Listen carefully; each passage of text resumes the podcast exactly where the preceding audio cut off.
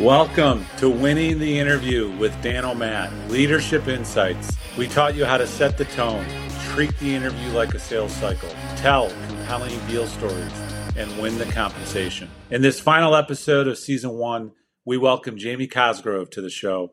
But before we do, be sure to subscribe to season two. It's coming in September on how to treat the onboarding process like a sales cycle. Jamie, we're excited for our listeners on what they're about to learn from you. Uh, Matt I have never been on your team, uh, but we've walked the sales floor with you.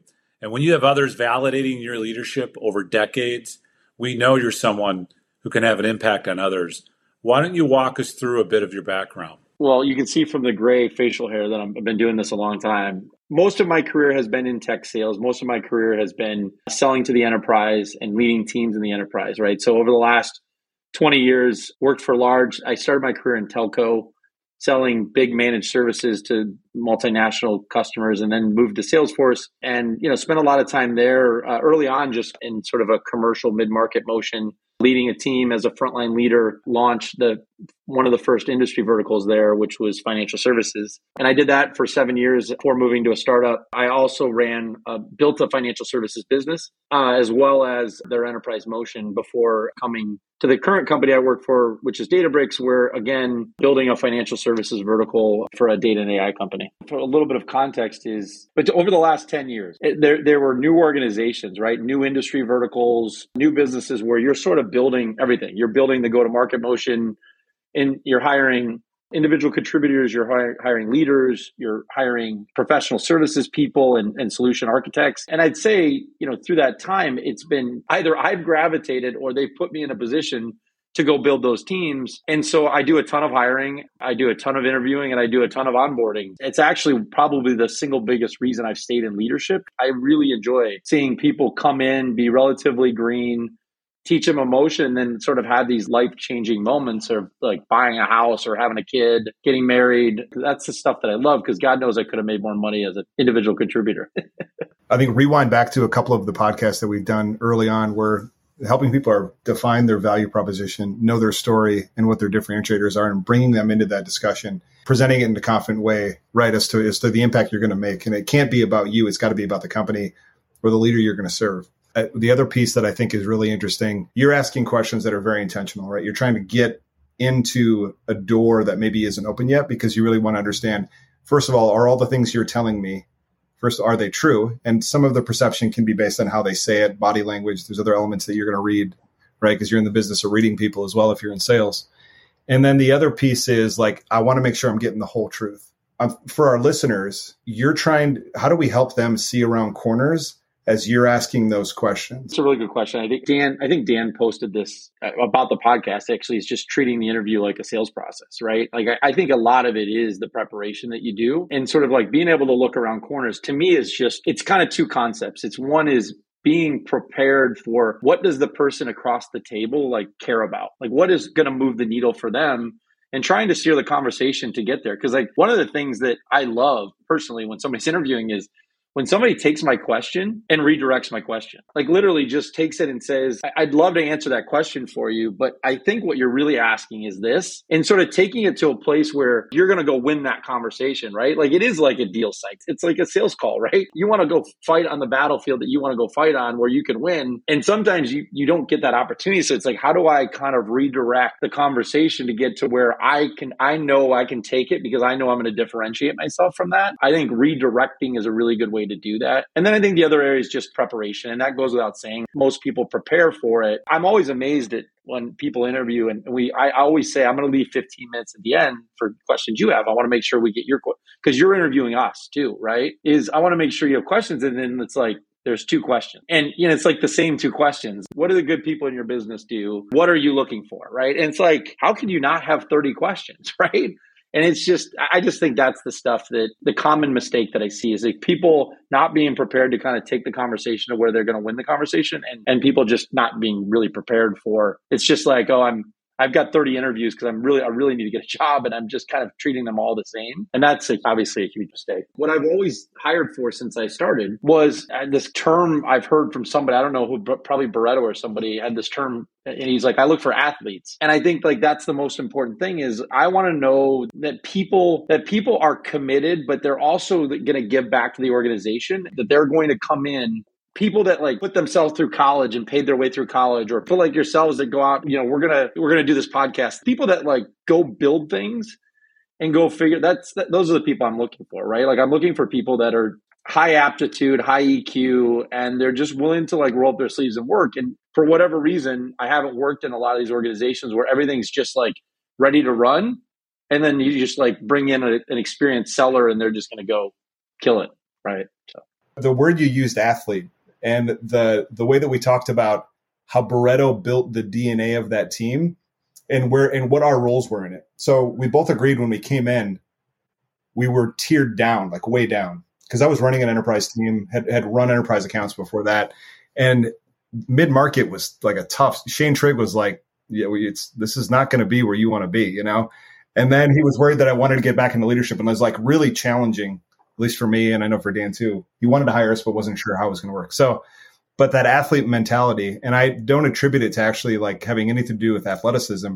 It has more to do with like mindset, coachability, and muscle memory, but muscle memory not in the concept of strength of like, do you have some of the building blocks? Have you done some of the things that we're looking for? And how do we take you? Because you probably already think you're really good, and I and I agree. I probably thought I was really good when I was in mid market, and I look back and I was like, I was novice. But great leaders like you and Barreto and even Koviak and others at the time, Kevin Nearing, because your skill set was so far above ours, you could get that extra 20% out of us. Matt, you just reminded me of something that I had forgotten. Like I, I had interviewed for Salesforce for three months. I was running new business for a $70 billion company I, in enterprise sales. I'd been doing it for a long time, leading and I came to Salesforce and I was and I interviewed with Barreto and I was like, I'm an enterprise guy. I'm like, I'm not going to do this mid market thing. In the interview process, it covered three months because he kept coming back to me saying, You have to come in here at mid market because like you need the at bats. You need to see how we sell. You need the volume and velocity of these mid market deals. Otherwise, you'll just never learn it. I remember going there and thinking, Holy shit, these people are they're way behind like where where I am, this is and and literally within 15 days, totally knocked on my on my heels to be like, these guys are selling. This is this is sales. And I remember like I, have always thought like he was spot on about that. I would have never ever picked up the Salesforce motion had I have gone into enterprise because I just would not have been able to see the sales process unfold the way I did. And you know, like everything else was right. The mid market region in the Midwest, we were actually competing with the talent out on the West Coast. We only lost to them by like one or 2% every year. And and we did it, right? Like Genesis Systems, the conveyor belt company, was buying just as much tech as Glassdoor was in, you know, 2012. So, but I, I, I think there's, I completely agree with that. And I think you kind of closed the loop on like what that, what that differentiator was for Barreto and why he was so key in finding the right people and what he looked for. No, we were selling to, we were selling, we were selling to big ass fans instead of like, like Uber. Jamie, you, you said two things. One, if you would have entered into a point at enterprise sales, you wouldn't have built the muscle memory, the scars, the victories that's needed to be a great seller. So when you get a candidate, you know, you had mentioned you've hired over 300 people and it's a piece of leadership in terms of development that you love.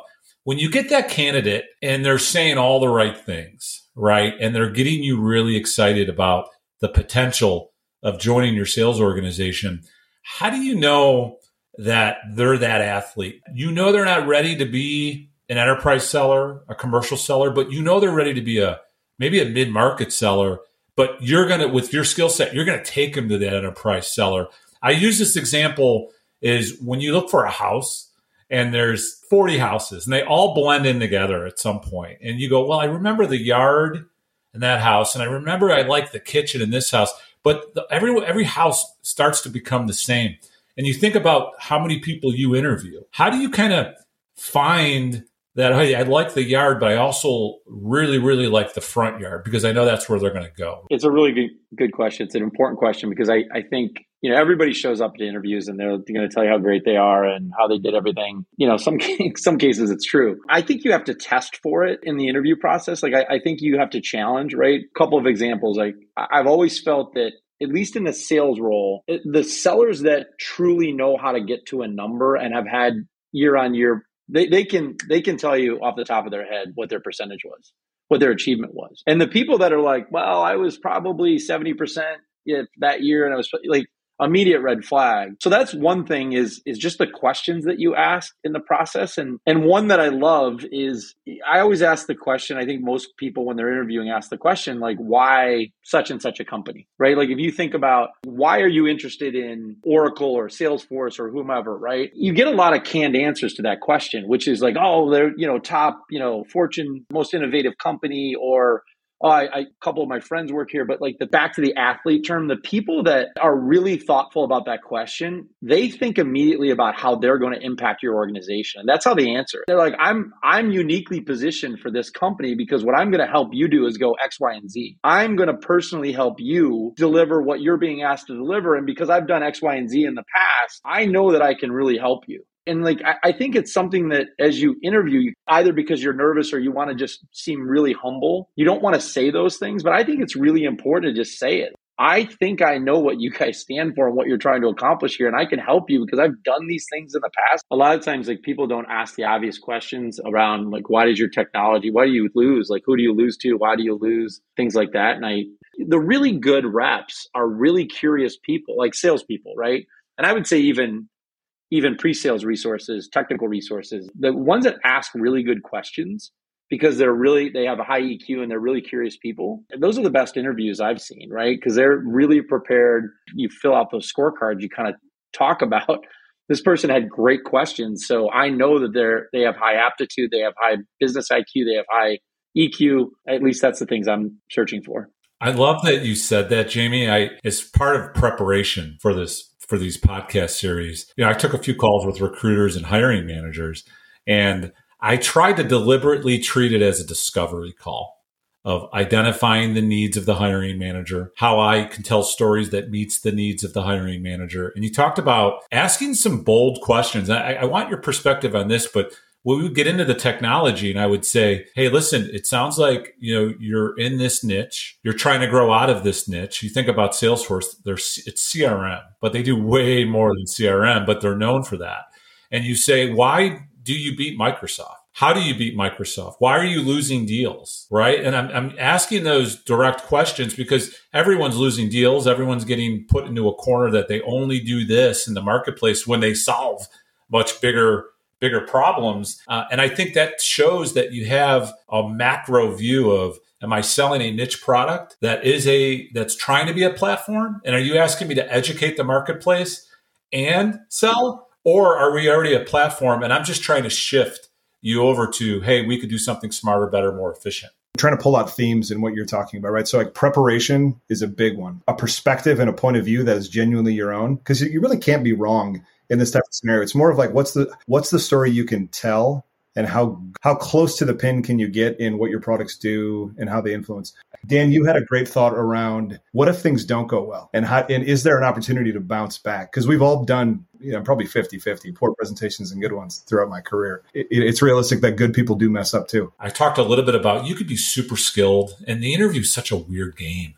Like you could be the Michael Jordan of tech sales, but if you screw up that presentation, you may screw up a chance to go work at that company. Now, if you've done really well, I like to think maybe you get another shot at it if you're if you are that good, but can you recover if you screw up that presentation stage? To your direct question of like, can you recover? The reality is, you said it. Sometimes you can't. The person on the other side was having a bad day, or they're looking for something else, or the person that presented you 30 minutes before you did they just knocked it out of the park. Kind of really see the difference between the people that are that are ready for this for the role or aren't. It, it's kind of hard to fake that process. If it's handled right by the company right? If if it is sprinkling questions throughout that presentation trying to get people kind of off their game to see how they react to it. I think a couple of things. One is it's in some cases you have to just be good at it. You have to be good at, at presenting. You have to be good at being comfortable with people sort of taking you off your message a little bit and being able to adapt to it. I, and I think the only way to deal with that is practice. You know, I don't think a lot of people, it's just, it's kind of, this is going to sound totally dorky, but the amount of people, now, now I've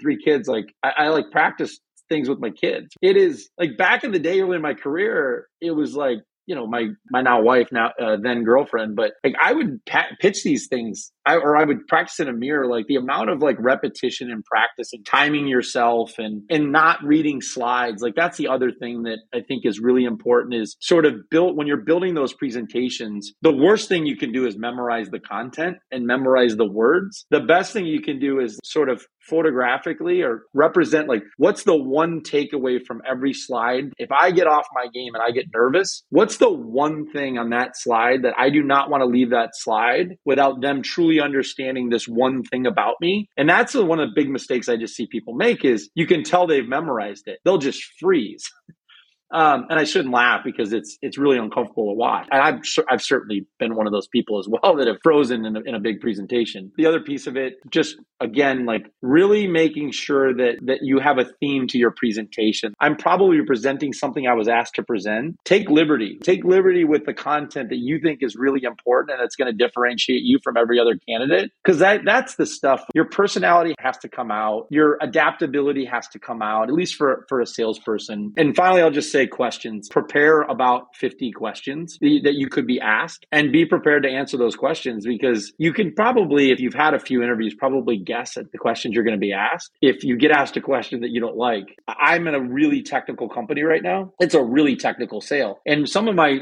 uh, sales engineer leaders will ask these really technical questions. There's, I don't know the answer, right?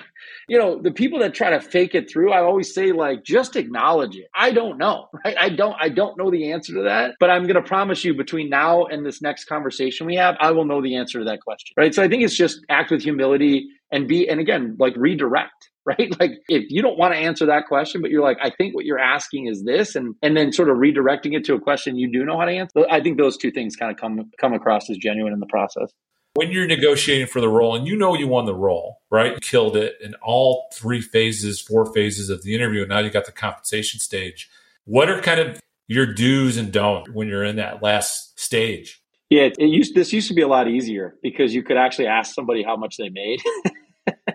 No, you can't do that anymore. You can't even ask that anymore. It's uh, it's more difficult. I think it has a lot to do with sort of the communication throughout the process, being really upfront about what your expectations are. And I think you can do that without sort of negotiating with yourself. I think you can just simply say like, what are the earning expectations of the role? Generally, with a recruiter early on in the process, I think it kind of starts there of setting the expectation. If you're confident enough to say like, I have an expectation that's above that, that's a really important thing to establish and reestablish throughout the process. I've actually been in process where nobody asks that question. You get to the end, and then there's an offer, and you're, you're really far apart. It goes without saying, you have to set the expectation early on. You have to ask questions early on, and then just like a sales cycle, continue to revalidate throughout the process. The second thing is, you know, when I'm interviewing, I always ask at the end if we're not aligned. Let's just say, like, one, I'm really excited that you guys have decided that I'm a good fit for the organization. Couldn't be happier, and I'm I'm really excited to see the offer you guys are going to put forward. Just out of curiosity, if we're not aligned, if the offer comes out and it, where is the area in in your compensation package where there's room for negotiation? As I just asked that, right? Is it is it with equity? Is it on the variable comp? Comp? Is it on the base? Like surprising how few people can answer are willing to answer that question. And it's like, well, I'll have to get back to you. Or it's generally with the recruiter that you're you're dealing with, right? You're not really dealing with the decision maker, the person that's actually you're going to go work for. I don't want to be disingenuous and come back to you with something if somehow it doesn't if we're not aligned. I just think you know some people the people that know their, their process will tell you like if you think back to some of the best questions you've got lay out any gray areas that you might have what are some of the best questions that you've been asked? I, I mean, one of the questions, and, and, keep in mind, like I'm hiring mostly for sellers and leaders of sellers, so salespeople, sales roles. You know, some of the best questions are just th- those really specific questions where you can tell that the individual knows how to be successful. So it's things like walk me through the comp plan, like actually walk me through how the comp plan works. Tell me what the comp plan is, but just I want you to walk back from your most successful people. How much are they making? What percentage of your people are making their on target earnings? And then specifically walk me through what component in the comp plan, where do you get accelerators at what percentage? Again, back to the athlete thing. Like the best athletes, the people that are perennially making achieving targets and exceeding targets they just know how to deconstruct a comp plan. And so I, those are always to me the best questions because I, I know that those people when you get them in the door they're going to go the best sellers go figure out the comp plan first and then go deconstruct that and work backwards from what the comp plan is as much as as a leader you may not want that. The reality is like those are the best sellers and those are the people you want. So i think that's one thing matt kind of transitions to like when you're in the door right? Because i think the other piece is how do we onboard these people? The people that do the research on the front end they're always the people that ramp the fastest because they have a plan right? Their calendar reflects the plan. They come in every day. They know how to network internally. They have already done the research to kind of figure out how this product's going to fit in the market. I think those two things those two kind of question areas are are two things that I've seen be really effective for me. So Jamie, I swear to our listeners I didn't prompt him for this, but when Matt and I started winning the interview, this mission of helping 2000 sellers get back to work due to the layoffs. So we walk them through on setting the tone, treat the interview like a sales cycle. And then obviously after you do that, you have to tell effective 60 to 90 second deal stories. You got to tell the story of you. And then you can win the compensation. But after you get the role in season two, we're going to talk a lot about how to win the onboarding because your first 90 days. And what Jamie's touching upon here is there are a number of different things once you get into that role. And if you got to, you got to prove you are who you say you are. In that interview process, you're walking them through how you think, how you sell, because you're treating it like a sales cycle. And then can you prove in the 90 day interview? Me and Matt talk about in the 90 day onboarding, that's an interview. Your 120 days is an interview. Every interaction you have in any organization, you're either interviewing someone else or they're interviewing you, and you need to treat that like a sales cycle. Yeah, that, there's so much synergy between what you just outlined there and an actual negotiation process when you're with a customer, and you and you're trying to ensure that your budgets are aligned and, and your proposal is going to match the budget, or like, are you just is your product just out of the solution be, based on the fact that too far apart from a cost a pay perspective? I love the idea too, and you mentioned this earlier of validating your ask with what you've brought to those organizations prior. So it could be whether it's an ACV component of your attainment year over year, 50% above target. And that's what I perceive that I'll achieve here. That's why I'm asking for more money. Or you talk about the growth or, or the profit you've pushed or whatever it might be in those previous roles, just like you would when you're making a proposal, you back it with a business value justification is, and you negotiate off of that versus your feelings and wants. And it gives you a lot more meat in the conversation. To Dan's point earlier, I think it speaks a lot for your leadership style when two guys that never worked with you, at least for me, a voice of reason on the floor in a culture and a team at that time, which was a little insane. It's been nice to know you long enough that our hairstyles are finally matching. What what I loved about the group that we had together that time is like I, I, always look back and say like that was the best of the best in sort of like the talent that was at Salesforce at that period of time. Like I just haven't seen it. And like people came from all kinds of backgrounds. And I haven't totally nailed what it was, but like with honesty and humility, I think if you at least at least for me, like I'm always looking for honesty and humility and just I'm going to shoot you straight.